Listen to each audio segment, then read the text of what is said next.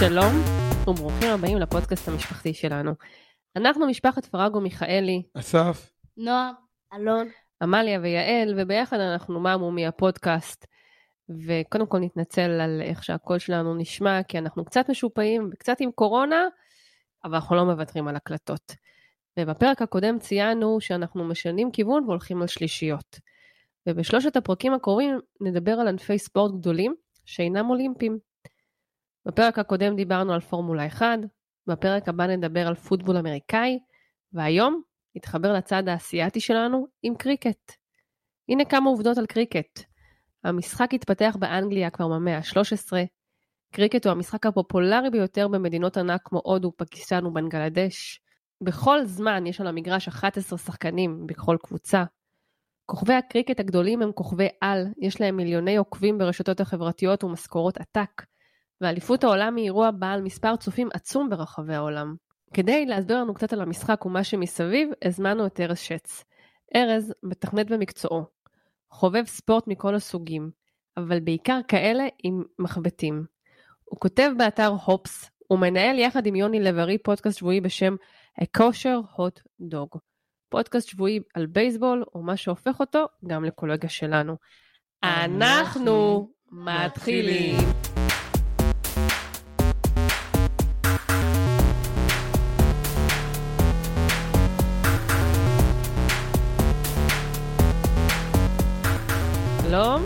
וברוך הבא ארז. אהלן. דבר ראשון, נשמח שתציג את עצמך למאזינים. אוקיי, אז לי קוראים ארז, אה, אני מתכנת ב- ביום וחובב ספורט בערב, זה האלטר אגו שלי. מה שאני עושה אה, בדרך כלל זה אחרי יום עבודה, נפ- נתיישב מול הטלוויזיה, רואה לי איזשהו משחק, רק לא כמו ישראלים אחרים, אני לא רואה כדורגל או כדורסל, מה שאני רואה זה בייסבול, פוטבול, קריקט, כל מיני ענפי ספורט כאלה שלא מכירים אותם בארץ, ומכיוון שזה, אז אני הלכתי וכאן קצת ניסיתי להחכים וללמוד על הדברים האלה, כי זה דברים שקשה ליהנות מהם אם אתה לא מבין מה קורה מול העיניים. אז אולי קודם כל נשמח לדעת קצת על ההיסטוריה, מי בעצם המציא את הקריקט, אה, איפה ומתי. אה, קריקט לא הומצא, אה, בניגוד ל... אני יודע, כדורסל או, רוגבי, קריקט מעולם לא הומצא. זה וריאציה, זה משחק שימיו אולי כימי האנושות. תמיד אנשים לקחו כדור או אבן או משהו ומקל ושיחקו איתם.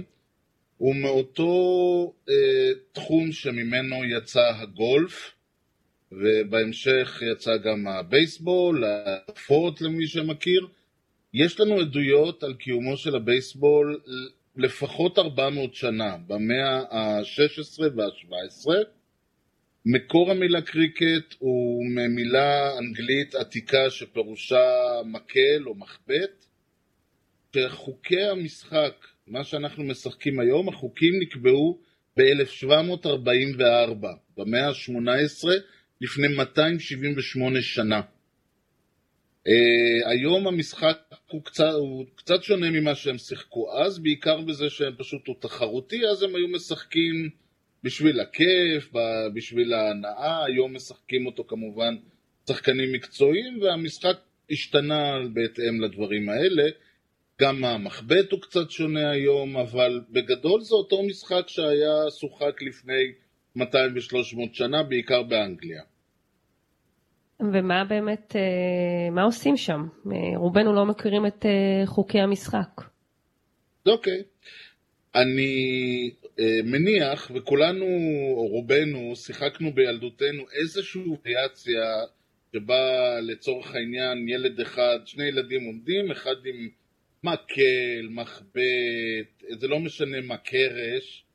הילד השני זורק לו כדור, הילד עם המחבט חובט בו, ואז עד שהילדים האחרים מביאים את הכדור חזרה, אז הוא רץ, הוא אני לא יודע מה, עושה איזשהו משהו שנותן לו נקודות, ואחרי זה מתחלפים. אז קריקט הוא בגדול וריאציה פשוט תחרותית של המשחק הזה. יש לנו מגרש אה, עגול, באמצע המגרש זה תופעה, מאוד שמים לב, יש אה, ריבוע מלבן בעצם, באורך של כ-20 מטר, של אדמה מאוד מאוד דחוסה שהופכת אותה לקשה מאוד, זה ממש כאילו אפשר להקיש עליה.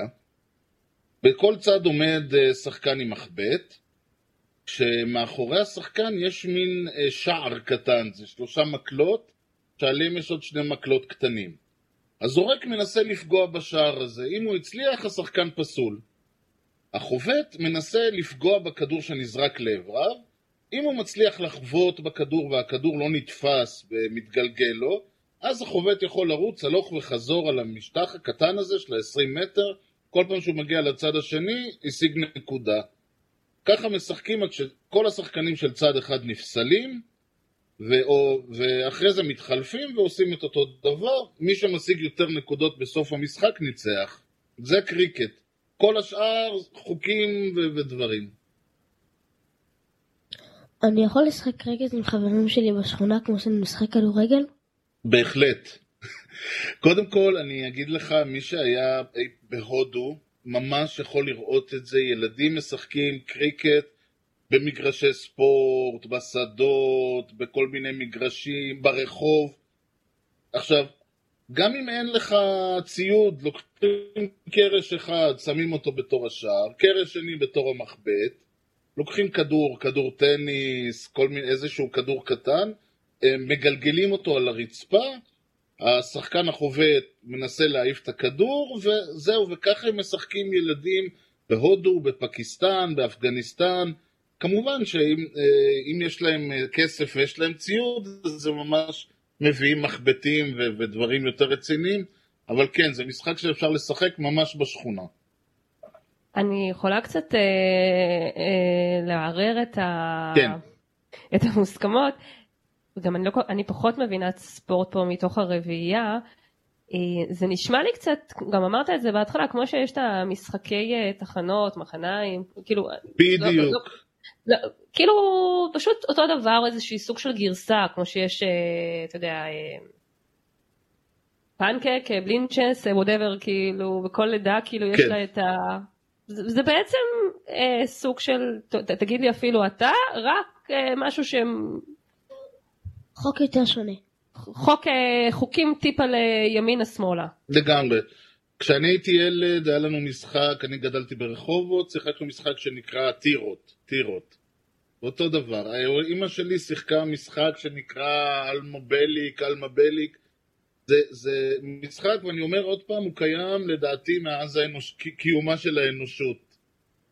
ופשוט באמת מה שקרה זה שהתפתחו המון המון מקרים, בגלל שהוא משחק כזה פשוט, יכולים לקרות המון דברים. והאנגלים שהמציאו את החוקים רצו לכסות מה קורה אם הכדור פוגע למישהו בראש, ואז הוא פוגע למישהו אחר ביד, האם זה, האם הוא, זה, זה, הוא נפצל או לא, אבל בגדול זה משחק מאוד מאוד פשוט. אולי אפילו הוא יותר מדי פשוט הייתי אומר. כי הוא מאוד רפטטיבי, הוא כל הזמן בעצם חוזר על אותה פעולה. באיזה מדינות המשחק נפוץ ולמה? המשחק, כמו שאמרתי, אה, הומצא ושוחק בעיקר באנגליה, גם באירופה, אבל החוקים נוצרו באנגליה, מה שהיום אנחנו מכנים בריטניה. הבריטים שלטו על פני אה, המון המון המון המון מדינות, באפריקה, באסיה, אפילו בארץ, ובאמריקה, אמריקה הדרומית, במדינות שבהן הבריטים ממש שלטו וממש היו חלק מה... אפילו התיישבו, כמו אוסטרליה, דרום, אפ... דרום אפריקה ומה שהיום אנחנו קוראים הקריבים, שזה ג'מייקה, טריניאט וטובגו וכל המקומות האלה, שם המשחק הפך להיות מאוד מאוד נפוץ. אה, כמובן במה שמכונה תת היבשת ההודית, הודו, פקיסטן, סרי לנקה, בנגלדש, אפילו אפגניסטן, זה משחק, בהודו זה המשחק הכי אה, אה, מספר אחד שלהם, גם בפקיסטן. יותר מכדורגל, יותר מכל ספורט אחר. אז אה, למה פה זה לא תפס? כאילו הבריטים עברו פה גם כן לכמה עשרות שנים. זה נכון. הבריטים, תראה, אה, לא, לא אני ולא אתה לא היינו פה, אבל ממה שהבנתי, הם לא ממש, הם היו פה יותר בקטע של, קודם כל הם היו פה תקופה ממש קצרה יחסית, 30 שנה, משהו כזה, 1917-1948. את אוסטרליה, את הודו, את המקומות האלה הם כבשו לפני 100 ו-150 ולפעמים 200 שנה. והם הם היו פה יותר uh, באופן אדמיניסטרטיבי צבאי, שם הם ממש השתקעו, אוסטרליה הרי היא כולה בריטים לשעבר, uh, הודו הם ממש uh, שלטו והתערו תרבותית, ולכן המשחק חדר למקומות האלה באופן הרבה יותר, אגב זה למה באוסטרליה וניו זילנד אוהבים רגבי למשל. עוד דבר שהוא בהודו, סרי לנקה וכל המקומות האלה, יש להם פחות uh, חיבה למשחקים שבהם רצים ובועטים בדברים.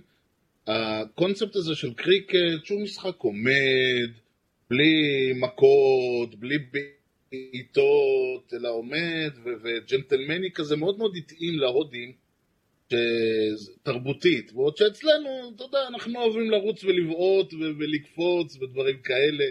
ג'ודו, בגלל זה הצליח מאוד בארץ. זה אופי שונה של עם. כמה גדולה הפופולריות של הכוכבים הגדולים בענף. אלון כזה מתחבר, אתה יודע, למסי ורונלדו, הוא, הוא מכוון לשם, זה ההשוואה שלו. כתבתי, כתבתי מסי ורונלדו, זה יפה. אז קודם כל זה בדיוק, הכוכבים הגדולים, קודם כל צריך, לה, אני אגיד את זה לשתיים, באנגליה, אוסטרליה, הכוכבים הגדולים בעבר ולפעמים גם בהווה, הם, הם גיבורים גדולים כמו מסי ורונלדו, כמו פלא ומרדונה, אתה תבוא לאוסטרליה, כולם יודעים שם סרט דונלד ברדמן וכאלה. אבל בהודו אנחנו מדברים על הכוכבים הכי גדולים. יש אולי שניים שלושה שחקנים בבוליווד שהם יותר גדולים מהסטארים שלהם שם. יש שחקן בשם סאשין טנדולקר, הוא הודי, הוא כל כך כוכב גדול שהוא קודם כל, הם היו אנשים שמשוכנעים שהוא אלוהים. בהודים אלוהים יכול להיות גם בן אדם, הם חשבו שהוא אלוהים. ראש הממשלה בפקיסטן, אימרן חאן, היה קפטן הנבחרת בקריקט ב-1992. שחקנים הודים כמו וירת קולי, מהנדרה סינגדוני, אתה פותח טלוויזיה, חצי מהפרסומות זה הם. זאת אומרת, יש שם שני שחקנים ושחקני קולנוע, וכל שאר הפרסומות זה שחקני קריקט. הם כאילו יותר גדולים, מ... הם יותר גדולים ממסי, לא יודע אם מכירים את מסי בהודו, אבל הם יותר גדולים ממסי בכל העולם. זה, הכוכבים שם זה ממש... ב... כן. ממש, אה, ההרצה שם היא מטורפת. אני לא שומרים את זה. למה אתה לא אומר שאומרים את לא- זה? הוא לא אוהב שאומרים את זה. לא שומר אמונים לא, ההודים, לא מכירים כדורגל ולכן הם לא יודעים מי זה מסי, הם לא יודעים מי זה, אולי הם שמעו עליהם. אבל כמו שאנחנו לא יודעים מי זה סאשי נטנדו, זה עניין של תרבות. אנחנו לא באים פה לשנות אה, דפוסי מחשבה של הילדים, אנחנו רק נותנים להם אה, עוד אה, קו מחשבה. אז הוא נשאר באמונתו על הכדורגל, אבל כן. uh, הוא מכיר היום עוד דבר חדש. זה מטרה טובה. גמור. Uh, קראנו באיזשהו מקום שהליגות במדינות הן פחות חשובות מהמשחקים ברמת המדינות. אז אני אשמח שתסביר לנו למה. קודם כל זאת שאלה נהדרת, וזה יפה. כלומר, לא הרבה, זה בדרך כלל מסוג הדברים שמגיעים אליהם רק כשנכנסים למשחק. אז ככה. קודם כל זה נכון, צריך לזכור זה נכון להיום. עד uh, סוף המאה ה-19 בכלל לא היה דבר כזה, משחקים בין מדינות, הרי אוסטרליה הייתה חלק מבריטניה, הם לא היו מדינות שונות. אז הייתה, הכל היה שוחק בליגות, בתוך המקומות עצמם. מה שהיה קורה זה שהנבחרת האנגלית הייתה נוסעת לאוסטרליה ולהודו, והייתה משחקת נגד הכוכבים הכי גדולים של אותה מדינה, וזה עדיין היה בתוך המדינה בעצם.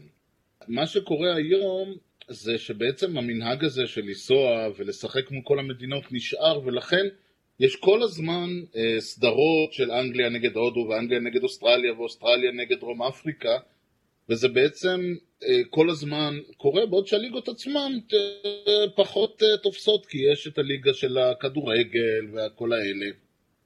אה, מה שכן, דווקא בשנים האחרונות יש עניין שהוקמו ליגות יותר, אה, יותר תופסות עניין, בעיקר בהודו, ובאיזה פורמט קצר של המשחק, עם הרבה מאוד זיקוקים ומעודדים וזה, יש מאוד מצב שדווקא הפורמט הזה יתפוס את, ה, את המקום הראשון והמשחקים בין הנבחרות קצת ייעלמו וגם יש שם יותר כסף אבל בגדול הליגות עצמן פשוט פחות תופסות עניין ותמיד יש איזה משחק בינלאומי ש- שאפשר לראות, אז זאת הסיבה לזה.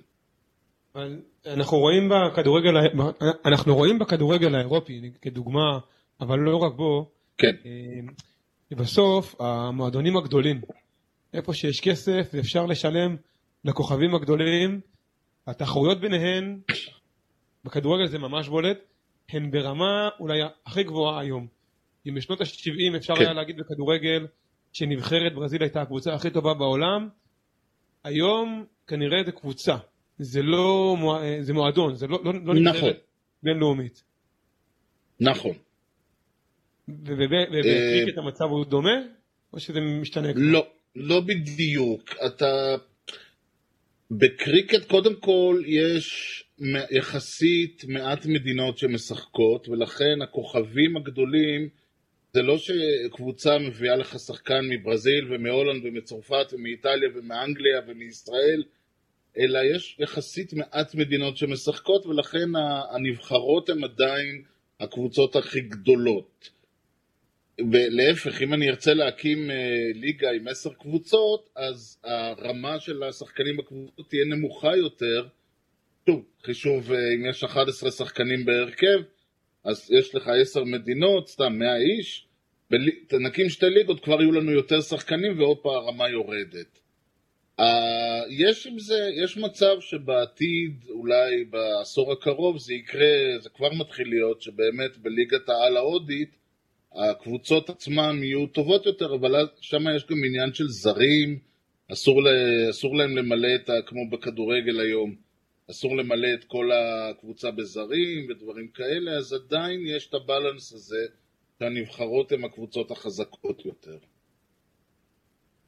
זה אגב היה נכון בשנות ה-70, שלא היה, שהזרים, היה מעט מאוד זרים בכדורגל. איך משחקים ישראל על פני חמישה או שישה ימים? אז דבר ראשון, לא משחקים שישה ימים, אה, משחקים ארבעה או חמישה ימים. אה, קריקט לא משחקים על זמן, קריקט משחקים עד שכל הצד האחד נפסל, יש 11 חובטים, עד שכל ה-11 נפסלים. ובגדול, מי שזורק, אה, יש שש זריקות למה שנקרא over. בפורמטים הכי קצרים, המכסה של הזריקות לכל צד היא 20 אוברים, שזה 120 זריקות לכל צד. זה משחק שלוקח שלוש שעות בערך. יש פורמט קצת יותר ארוך, 30, אה, 50 אוברים, 300 זריקות לכל צד, 8 שעות. אבל הפורמט הארוך והישן אומר שבעצם צד אחד משחק עד שהוא נפסל, צד השני משחק עד שהוא נפסל, ואז עוד פעם הראשון ועוד פעם השני, וזה יכול לקחת חמישה ימים. העניין הוא שלא משחקים את זה כמו שרואים נגיד כדורגל, שיושבים 90 דקות ולא זזים מהמסך. אלא אתה רואה, הצופים הולכים, מביאים ארוחת צהריים, קוראים משהו, כלומר, הרעיון הוא שהשחקנים עצמם, בגלל שהם לא חייבים, המשחק לא נגמר עוד שתי דקות, הם יכולים לקחת את הזמן ולבחור מתי לפגוע בכדור, מתי לא לשחק, מתי להגן, וזה נהיה משחק שהוא מאוד מאוד טקטי. גם ההגנה, אתה רואה את כל שחקני ההגנה עומדים מעל החובט ומנסים לתפוס כדור שפוגע לו במחבט, וזה נהיה מאוד מאוד מתח ש- שעוזר לעובדה שאתה בעצם יושב אה, אה, שש שעות ביום ורואה אנשים שזורקים כדור.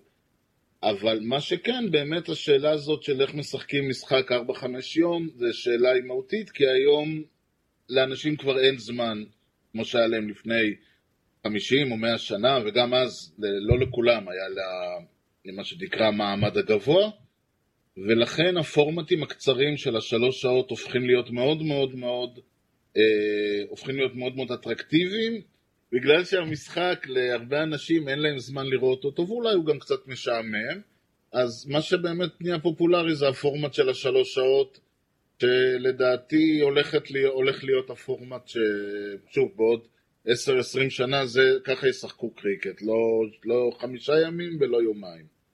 דרך אגב, יכול להיות שזה עוד אחת מהסיבות שזה פחות uh, תפס פה ולא קשור אם הבריטים היו פה מעט שנים או הרבה שנים, ואולי זה באמת פחות מתאים לאופי שלנו, uh, כן. uh, דבר כן. כזה סבלני. בדיוק, ובהודו מאוד מתאים להם, למרות ששוב, הודו היום זה לא הודו שלה, אז הודו היום דווקא נהייתה מאוד אה, אמריקאית, מאוד מסחרית, מאוד קפיטליסטית, מאוד צבעונית, רעש, בלאגנים, בוליווד. הודו פעם, לפני מי שמכיר את הכפרים בהודו, אתה שואל מתי האוטובוס מגיע, אומרים לך היום. היום בעוד שעה? היום. אז מתאים להם משחק כזה שאתה מתחיל היום ולך תדע אם ייגמר מחר או בעוד שבוע. בארץ לא כל כך, בארץ אתה רוצה לדעת, אה, אתה רוצה לגמור מחר, לא אה, עכשיו, לא מחר. ולנצח. לא מחרתיים. כן. ולנצח עכשיו, כן. כן, נכון, גם לפעמים המשחק נגמר פשוט בלי מנצח בקריקט. יש דברים כאלה. אם משחקים משחק של חמישה ימים, אז משחקים יום אחד, הולכים לישון, ואז ממשיכים את המשחק השני? כן. לא רק שהם משחקים, משחקים שעד ארוחת צהריים, הולכים ואוכלים ארוחת צהריים. חוזרים מארוחת צהריים, משחקים עוד שעתיים, הולכים ועושים הפסקת אה, ארבע, שותים כוס תה, קוראים איזה עיתון, משחקים עד שהשמש שוקעת, ואז אה, הולכים הביתה, הולכים לישון, קמים למחרת, מתחילים לשחק בסביבות עשר בבוקר, אחת עשרה, לא, לא עומדים 24 שעות על המגרש, ממש לא. משחקים אותו כמו, כמו שהולכים לעבוד. מהן הערביות הכי הכי גדולות בקריקט? אוקיי. אז דיברנו על מדינות, צריך להבין שכמו שאמרתי, אנגליה הייתה, של, שלטה בעצם באוסטרליה ובהודו ובכל המקומות, אז הרבה מאוד מהיריבויות נובעות מזה שכל המדינות האלה רצו, כמו ישראל, רצו להיות עצמאיות. אנחנו היינו תחת שלטון בריטי ורצינו להיות עצמאים. ועל כן היריבויות היו איזשהו ספיח של העובדה ההיסטורית שאוסטרליה וניו זילנד והודו ודרום אפריקה וכל האיים הקריביים מאוד רצו להיות עצמאים, ואחרי זה, אחרי שהם נהיו עצמאים, הם גם רצו לנצח את מי ששלט עליהם.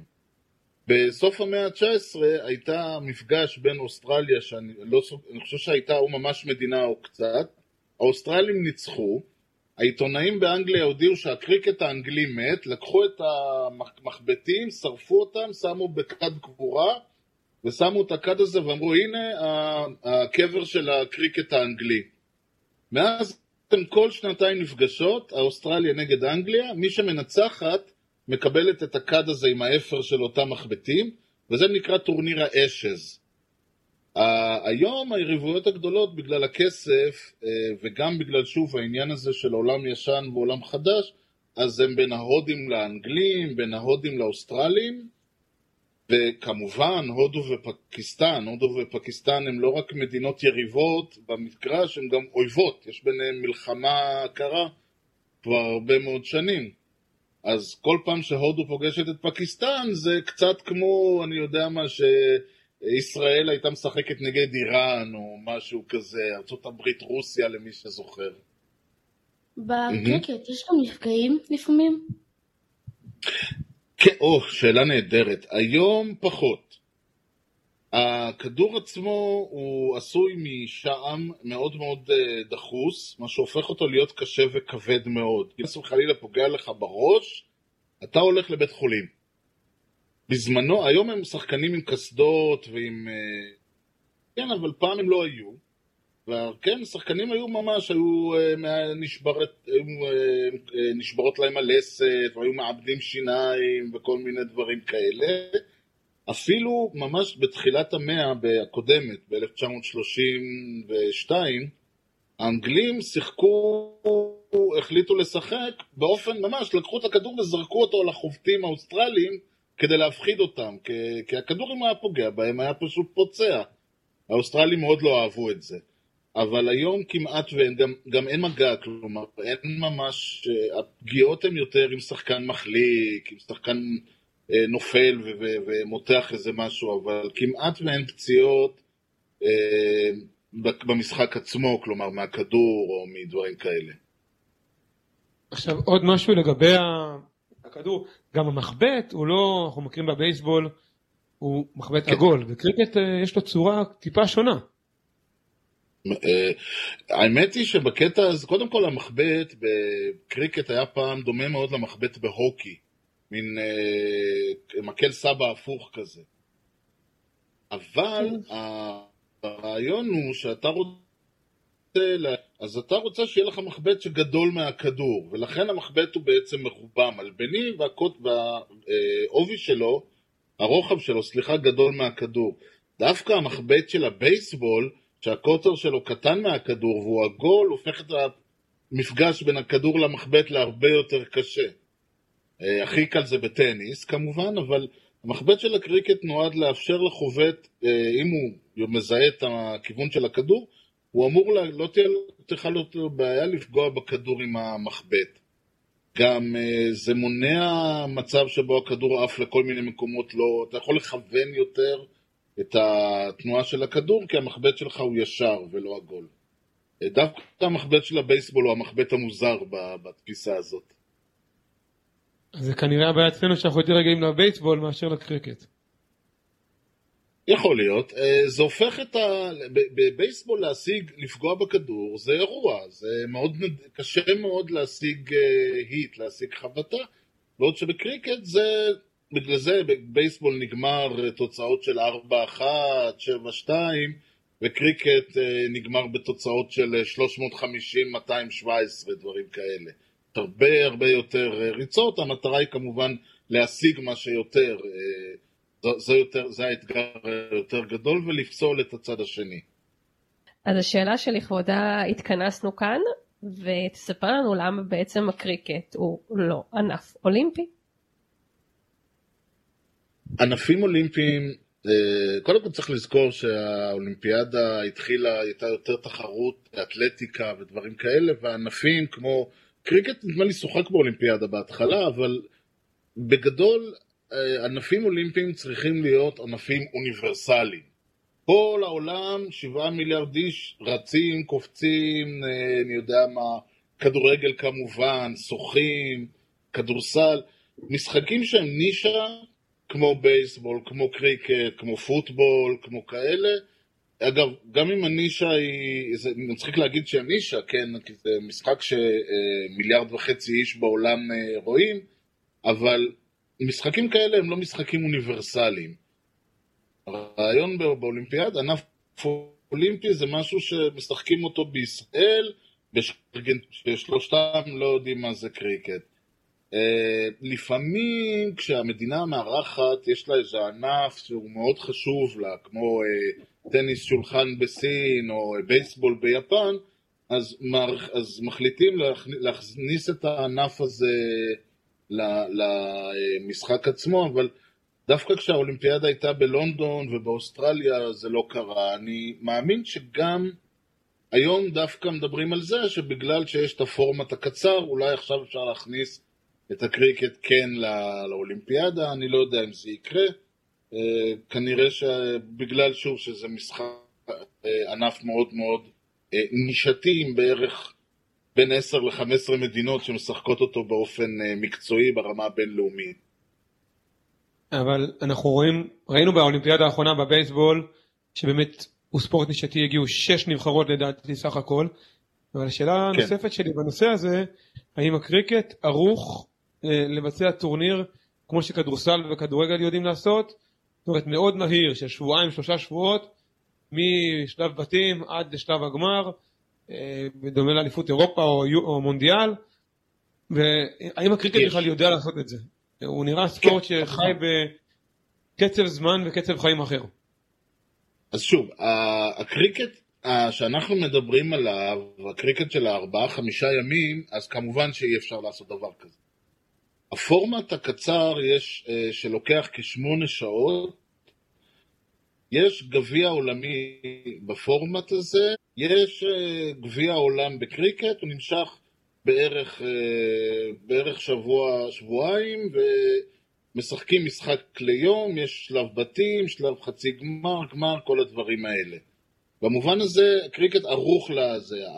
הפורמט הארוך וה... אה, אה, של החמישה ימים, אין סיכוי שהוא אה, יוכל להיכנס שום דבר כזה. שם האלופות הם כאלה, בסוף השנה אז מסתכלים ורואים מי ניצחה יותר, והיא כאילו האלופה, נותנים ניקוד על כל מיני דברים.